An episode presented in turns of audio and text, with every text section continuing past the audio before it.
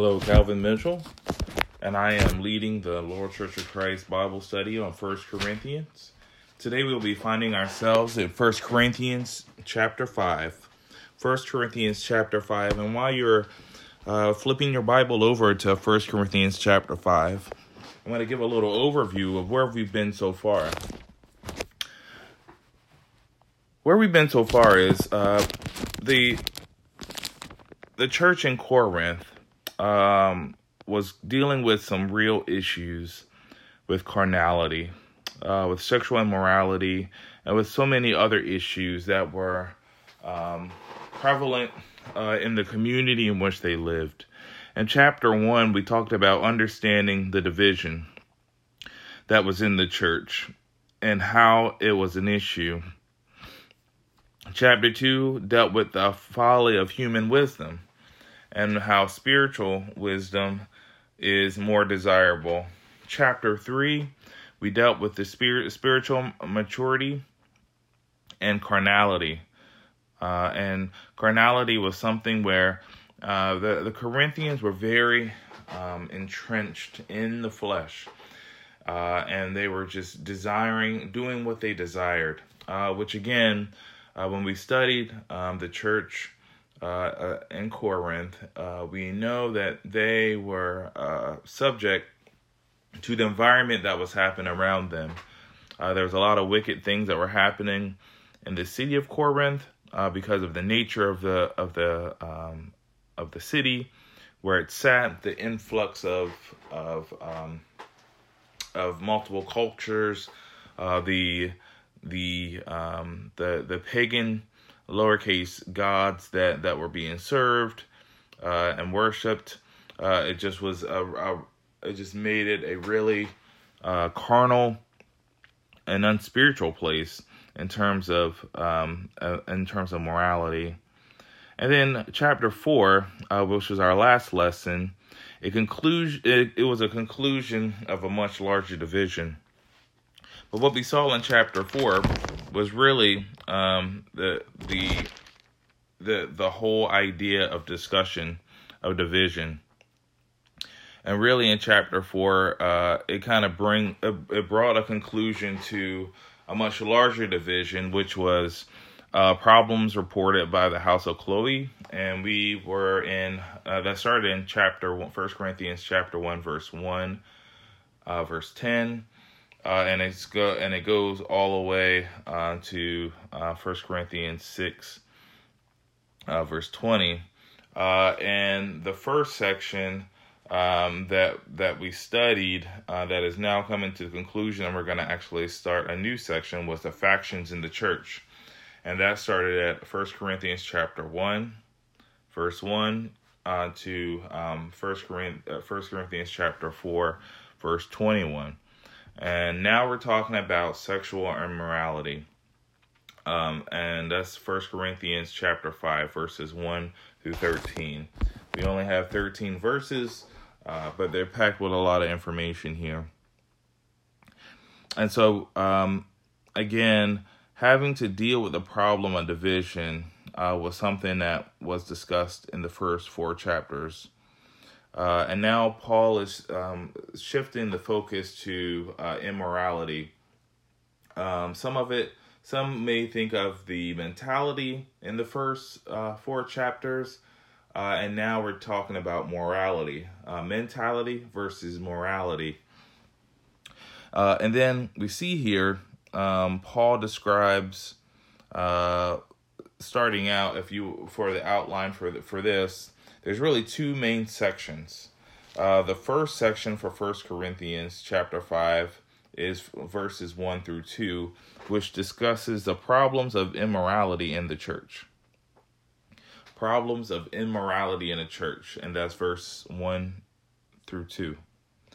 And then the much larger section is the second section, which uh, talks about uh, instructions for dealing with problems and that takes us from 3 all the way to 13. 3 all the way to 13. So let's say a prayer, and then we're going to hop right into this lesson. Most heavenly and gracious and merciful Father in heaven, we're just so thankful of the blessings that we have each and every day. We're so thankful for your Son, Christ Jesus. and his sacrifice on the cross for us.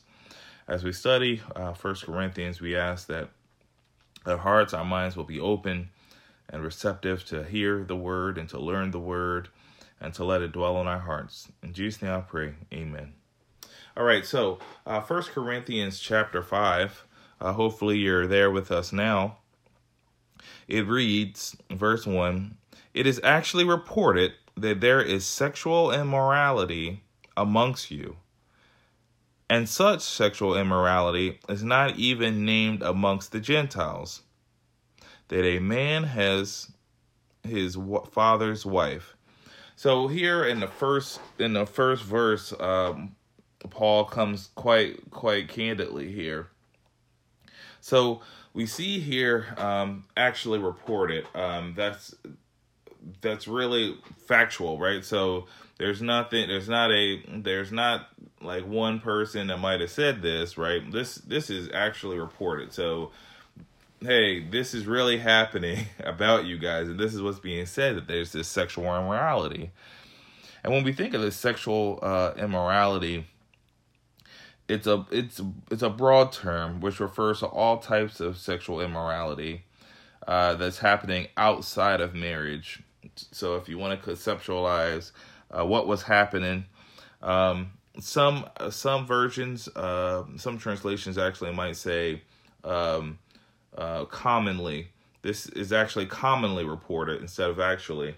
Uh, I'm reading out of the New King James, which says actually, but it's the same thought here um, there was uh, this sin that was happening, um, which was uh, pretty heinous. Um, it was pretty, it's pretty ugly, right? Um, the sexual immorality that was happening um, was not even among, named amongst the Gentiles. So he's talking to Christians. He's talking to church people, and he's saying, "Hey, even the Gentiles aren't doing some of this uh, stuff that you're doing." Uh, and so this is obvious a place of concern because uh, as a church, uh, we are representatives, we are ambassadors of Christ. So if we are engaging in something that even the Gentiles, uh, even the non believers, even those who are outside of the church are not doing, whoa, uh, that's pretty jarring. so as we move on here, um, this this idea of a man um, with his father's wife, um, the language here um, is not a casual um, acquaint- a casual acquaintance. It says that a, man has his father's wife, um, and so we have this idea that they're in a relationship and that they're that they uh, are engaged in, in an ancestral relationship. Uh, and that was taboo even then, right? So we can think about now and currently how repulsive that might be now to think about a relationship um, uh, uh, like this. But it was even repulsive back then, even at that time. And that's why uh, Paul is writing uh, in concern. But what happens even further is even more concerning. Um, and we'll read on. So, verse 2 says, And you are puffed up and have not rather mourned that he has done this deed might be taken away from you. So, here's something interesting. So, this problem of immorality in the church um, is bad in itself. It's horrible, it's repugnant, it's bad bad stuff that's happening. But what's even worse is that there's this idea of this puffed up attitude that the Corinthians have, this the church, the church in Corinthians had towards the sin. So it would lead you to believe that the sin was taken lightly, uh, and that they were not actually um, addressing it in the right way. We're gonna we're gonna get to that a little bit more. Um, but puffed up uh, really comes from the thought that uh, they were arrogant, uh, they were carnal, as to excuse this extreme witness, witness uh, wickedness. So it's kind of interesting. Um, on face value, what they were doing was horrible. uh, this man and this woman, what they were doing was horrible. But what was even more horrible is that they were in an environment in the church in which people were so arrogant, were so um, uh, were so carnal that they didn't even bat an eye. And that was really disturbing, really disturbing. And when rather than um, remove and address this situation, it appears that it, it, it just went on. And so we see here um, a really strong accusation or or thing or something that was reported and how it should have been addressed. And so, in moving on to verse three, uh, uh, uh, uh verse three to thirteen, we see here um, Paul's instructions for dealing with the problem. Right, so he identified the problem in the church of immorality in the church in verses one through two, and now verses three to thirteen, he's going to give instructions for dealing with these types of problems because as you can imagine, if uh, you if there was an issue in the church uh, and it wasn't being addressed, and people were actually puffed up and arrogant about how they dealt with it, and were carnal, right? We read that before. They were carnal. The church was carnal. So you can imagine how you know what um, we're we're we're just gonna keep plugging along, and we're just gonna keep uh, doing what we're doing. And Paul is really trying to uh, give them a really strong rebuke to help to turn this church away uh, from their sinful ways. So here uh, uh we're going to start to look at in verses 3 through 13 instructions for how to deal with this problem. So as we see in verse 3, for I indeed, as absent in the body, but present in the spirit, have already judged, though I were present him who has done this deed. So Paul is saying, hey, you know what? Paul has passed judgment on the sinner, and the church needed to do so also. So you might say to yourself, well, hey, doesn't Matthew chapter chapter doesn't Matthew chapter seven, I believe, say something about judge not?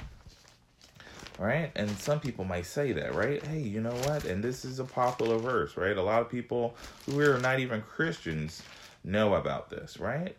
But but let's read that a little bit. Let's flip over to Matthew chapter seven, uh, verses one, because it's important for us to understand this because this will help us with the trajectory of how the rest of this uh, passage will will flush out, and will give us a lot of nuances on.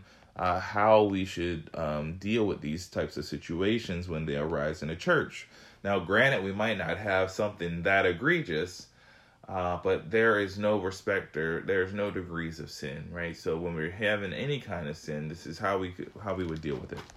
So Matthew chapter seven verse one says, "Judge not that you not be judged, for with what judgment you judge, you will be judged." And with the measure you use, it will be measured back to you. And why do you look at the speck in your brother's eye and do not consider the plank in your own eye?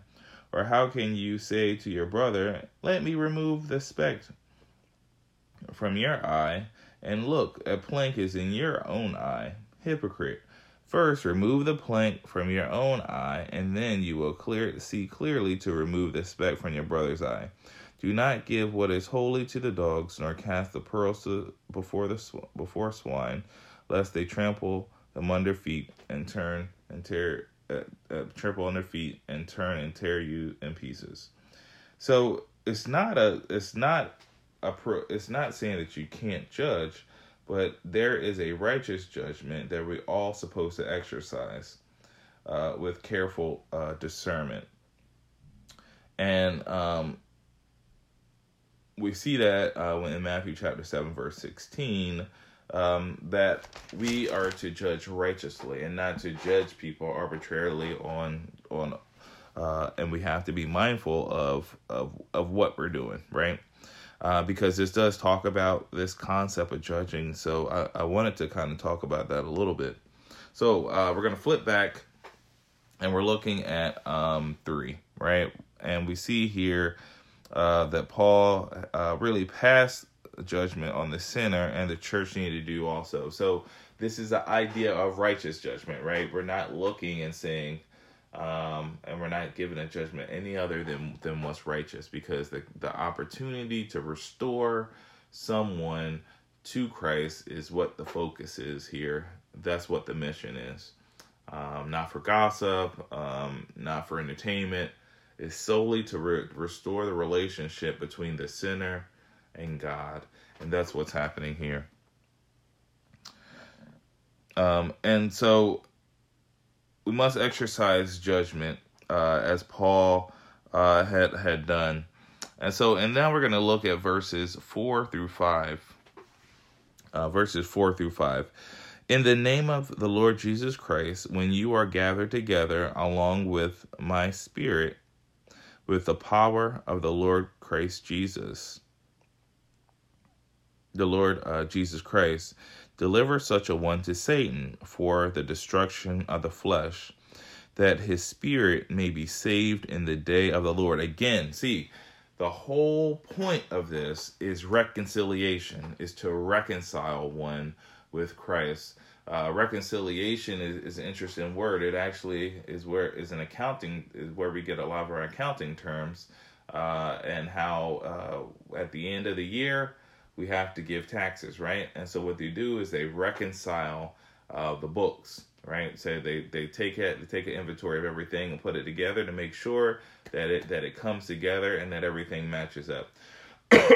it's the same the same thought that is here, that we are um, making sure that we are in a right relationship with God um, ultimately.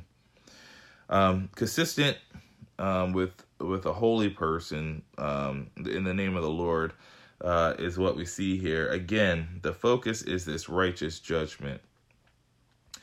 Um, and gather together is the action to be done by the church, right? We meet uh, when we meet publicly. And it was interesting um, that the, the term power is used here because it's a it's a it's authority is in view. The action of the unrepentant sinner in the church carries a weight uh, of the Lord's authority. So we have to. It is our. Uh, it is the duty uh, of the church members to reconcile, to restore, to to support in restoring. And sometimes uh, to restore someone, you have to withdraw, right? And it, it might seem counterintuitive because some people might say, "Hey, you know what?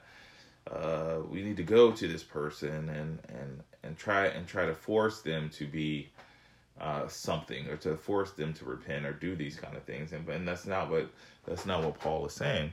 Paul is actually saying that we're, we're trying to restore that person and sometimes in, in that restoration process there has to be a step back um, from fellowship uh, so that the person can uh, in in effect uh, feel this this this sense of we know that uh, in the Lord's church the beauty of community, the beauty of being together, um, the beauty of people who are patient, people who are loving, people who are kind, people who are gentle, people who are long suffering, people who are loving each other in a mighty way, in the way that Christ Jesus um, loves us. But when a person is withdraw is withdrawn from right? And we and we we take a step back uh, and say hey you know what? We we can't have uh, this sin in the church. Something interesting happens that that causes people um, to to to to to circumspect right? To to look at themselves and to to look at their their sin and to say you know what? I need to give this sin up because the the fellowship with the Christians, the fellowship with godly people, the fellowship uh, with what God ordains is so much more beautiful than the sin that I'm engaged in. And that's really what's happening here. Um, so, this idea of um, deliver um, is really kind of like a judicial sentencing. Um, is is really where that word comes from. Um, and so even now we say that the the jury is going to deliver a verdict, right? And we see that same terminology used here. Um, and so this this idea of this of of of removing uh, removing folks from the fellowship um, is really becoming kind of a is going to be kind of a linchpin here to the discussion of how uh, Paul gives instructions for dealing with, with problems, um, because uh, again, this this this issue um, was quite egregious uh, and and caused um, division in the church, right, and caused uh, um, um, a lot of issues. Uh, and so we're gonna look on. We're gonna um, flip on um, to the to the next section here. So, um, and it also talks to why church discipline is needed. Um, we're gonna pick back up here at six. Your glorifying is not good. Do you not know that a little leaven leavens the whole lump? So this is interesting. So glorifying uh, would probably be better translated uh, as boasting, um, and will it really feeds into what we see a little earlier, right? In verse two, they're puffed up, right? They're puffed up. They're arrogant about what's happening, what's going on, right? And then we see here in verse six, this idea of glorifying is not good. it was not good because the proud sense of satisfaction that these that the Corinthians had uh, was really blinding uh, them, themselves to their duty to address the blatant sin that was amongst them. Uh, so if you think about the, this idea that they were so proud and they were so boastful and so arrogant, uh, they were so so so puffed up, so proud that they were not seeing the sin that was right before them, or they saw it and just ignore and just and just didn't address it which um, which is what what um, verse two really is really saying to us, right? Because it, instead of mourning, uh, instead of being sad that this is happening, um, that you know, in effect, they're they're glorifying, they're boasting in this, uh, and so we see this in this this next concept here of an analogy. Do you not know that a little leaven leavens the whole lump? And so this is kind of interesting um, because many of us are not bakers today. Um, but leaven uh, mentioned isn't merely just yeast, um, but a pinch of dough that was left over from previous versions. So um, in in ancient times, uh, the way they would make bread is they would they would make bread, right, and there would be leaven in the bread, uh, and then uh, they would take a pinch of that dough right? But that would have that leaven in it and make another uh, another batch, right? But if you had um, some uh, leavening agent that didn't work or it was bad, and you put into new dough, now you got two bad batches, right? And it's gonna spoil your your whole your whole um, your whole batch of bread. Uh, bread was actually made by using a pinch of dough from the old lump that you can make the new lump, right? Uh, and what happens is um, bread would rise, right? It would be puffed up, right?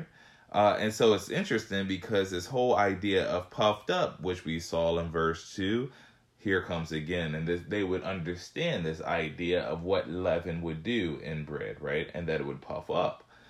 Um, and this illustration, um, is is another is a, is an example of the sin and pride that was there. But let's look a little bit more into this um, because he he's he uh, Paul's not done with this idea of of um, of leaven and and and and and the bread. So therefore, this is verse seven. Purge out the old leaven, that you may be a new lump, since you are all unleavened.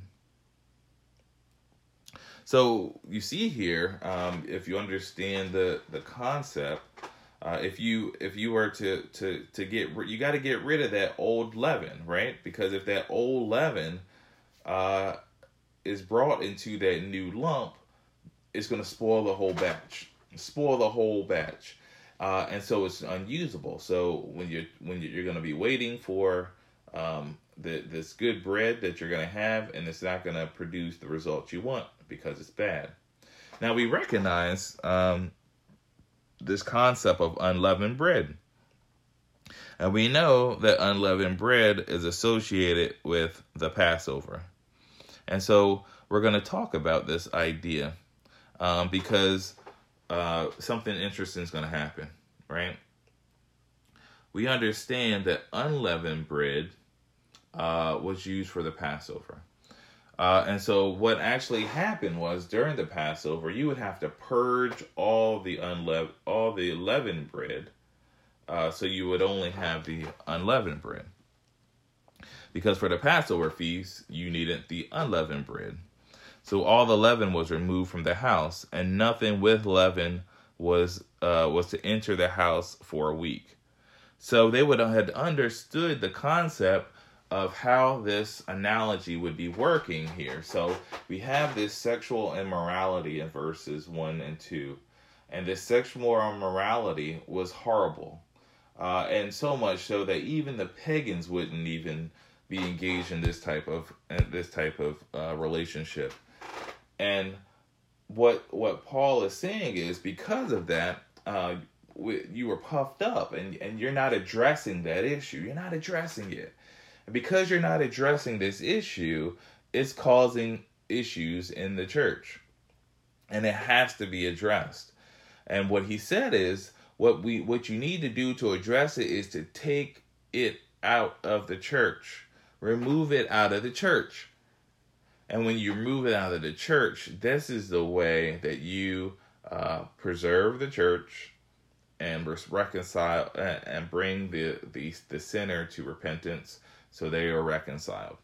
So, in the same way, if you think about this whole idea, hey, you know what? If you have this bread, right, and it's got leaven, uh, and it's and it's got that bad leaven, you got to remove that leaven away from that bread, because the bread will not be able to do what you want it to do unless that old leaven is is is removed out of it. That that that leaven that is bad.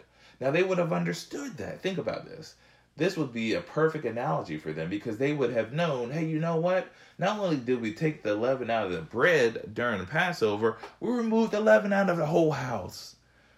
In fact, it was out for weeks, or for a week, I should say.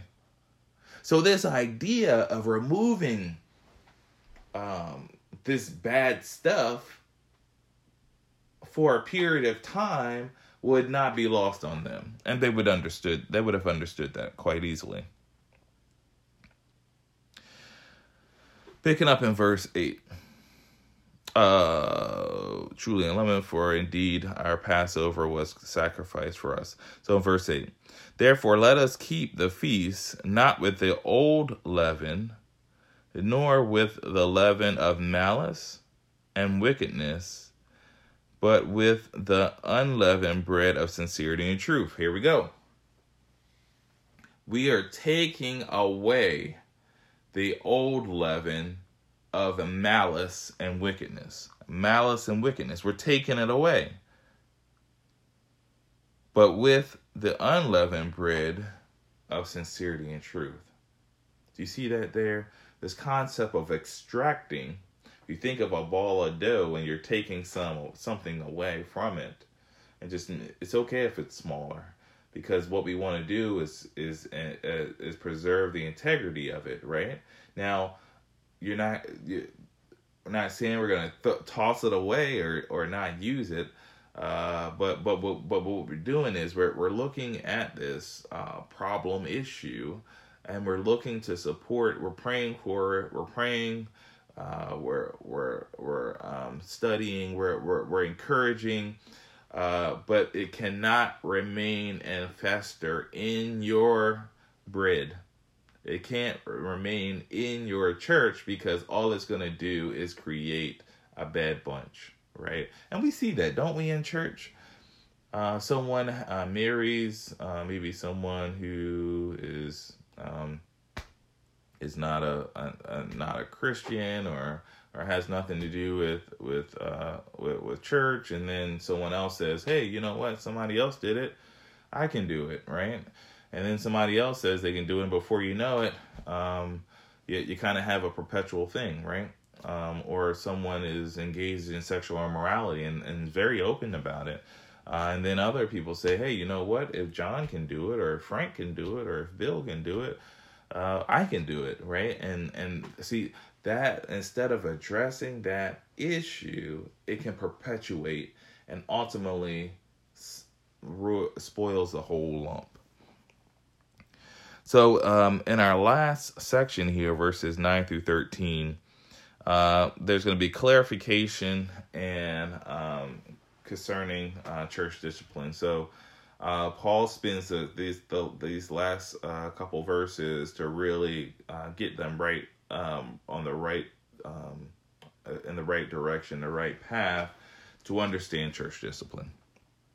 Verse 9 I wrote to you in this epistle not to keep company with sexual immorality and uh, sexual immoral people. Here we go again. This concept of um, of not keeping company, uh, and the, the the the root word that that was used, um, the Greek word, uh, really means like mixed up together, right? So uh, to keep company mix up together. Uh, what what does that mean? It means that you're it, it's this idea of the fellowship, right? Uh, and so, um, so verse ten.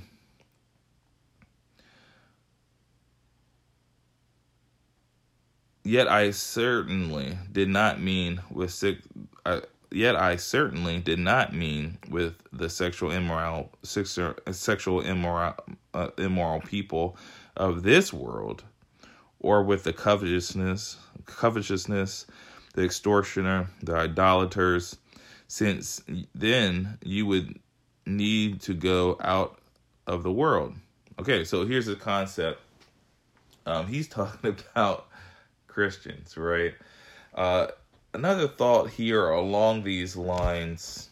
Um, let, hold on, let me let me let me read verse eleven first, and, and then I'll I'll I'll make that point. But now I have written to you not to keep company with anyone named a brother. Again, here we are. We're, we're looking at this is the church who is sexual immoral, sexual immoral, covetous, or an idolater, or a reviler, or a drunkard, or ex- or a extortioner, or not even to eat with such a person. You might be saying, wow, that's harsh. But again, Paul clarifies his intentions in the earlier letter. He expected them not he expected them to disassociate with those who were were said to be brothers but had a consistent pattern of sin. It's not it's not hey, you know what? I'm I'm cutting you off forever because of one infraction. These people were engaged in a perpetual um, pattern of sin. Uh, and because of that, and because it was it, it was never addressed, uh, that is where the issue uh, comes in, and that's what Paul is really hitting home. Something um, something else for us to consider. If you go, over to uh, Second Thessalonians chapter three, Second Thessalonians chapter three, uh, verse 6 says, But we command you, brethren, the name of the Lord Jesus Christ, that you withdraw from every brother who walks disorderly and not according to the traditions which he received from us. Again, the same thought is here. Um, he required that obedient Christians um, really guard their fellowship, uh, and and that they uh, that they are not engaging in fellowship with th- folks who are in perpetual sin. The reason why is because eventually those people will corrupt those other people or influence, right? And so when we look at uh, verse uh, chapter, uh, verse 14 of uh, Second uh, Thessalonians chapter 3, uh, verse 14 says, And if anyone does not obey our word in this epistle, know that that person and do not keep company with him, that he may be ashamed. See, there's the point. Uh, and look, look at verse 15 Yet do not count him as an enemy, but admonish him as a brother. Again, the love never ends. We never stop loving. We never stop caring. And we never stop the concern. But Paul's idea and Paul's uh, inspiration uh, by the Holy Spirit led him to let this let the church know that they have to withdraw if they're in this situation uh, with this person who is engaged in this perpetual sin. Um, and, and, he uses a lot of words here um, that really expand on just not sexual immorality, right? Covetousness means people who uh, want to have more. And extortion are people who are stealing with violence, right? Re- revelers are a description of a person who uh, who uh, uh is is rebel route uh, is uh, a, a, is an assassination of the character of others, right? And so we see all these things. We see drunkards, right? Some people say, "Hey, you know, it's okay to have a drink," but we all know that um, drunken, drunken, uh, being a drunkard uh, which really in, in this true definition is alcohol would be what we be considered an alcoholic um, and and so these people um, because of the state uh, because of their perpetual sins not person that sins and repents and moves on uh, to to live faithfully this is a person that is steeped in sin which what is defined in in um, in verses one and two um, and so, uh, verse 12 For what have I to do with judging those who are on the outside? Do you not judge those who are on the inside? Right? You know what? People on the outside of the church, what are we judging? That we we don't judge them, right? Paul never intended himself or the church to be judges of unbelievers, right? Um, what we are doing is righteous judgment for people who were in the church, right can you not that that's not to say that you can't uh, support people and, and and help them to see errors in their ways and that they need to be um, to, to repent and to be baptized uh, to have a relationship uh, with christ um, this is merely uh, a conversation amongst christians is, is what paul is saying and verse 13 but those who are outside god judges so we don't got to worry about those folks. Therefore, put away yourself from every evil person. That is the crux of, of what should be done um, in dealing with church discipline. Uh, and I and this this this ver- this chapter was was was very con- tight and concise, uh, but very helpful. Uh, hope you have a blessed day.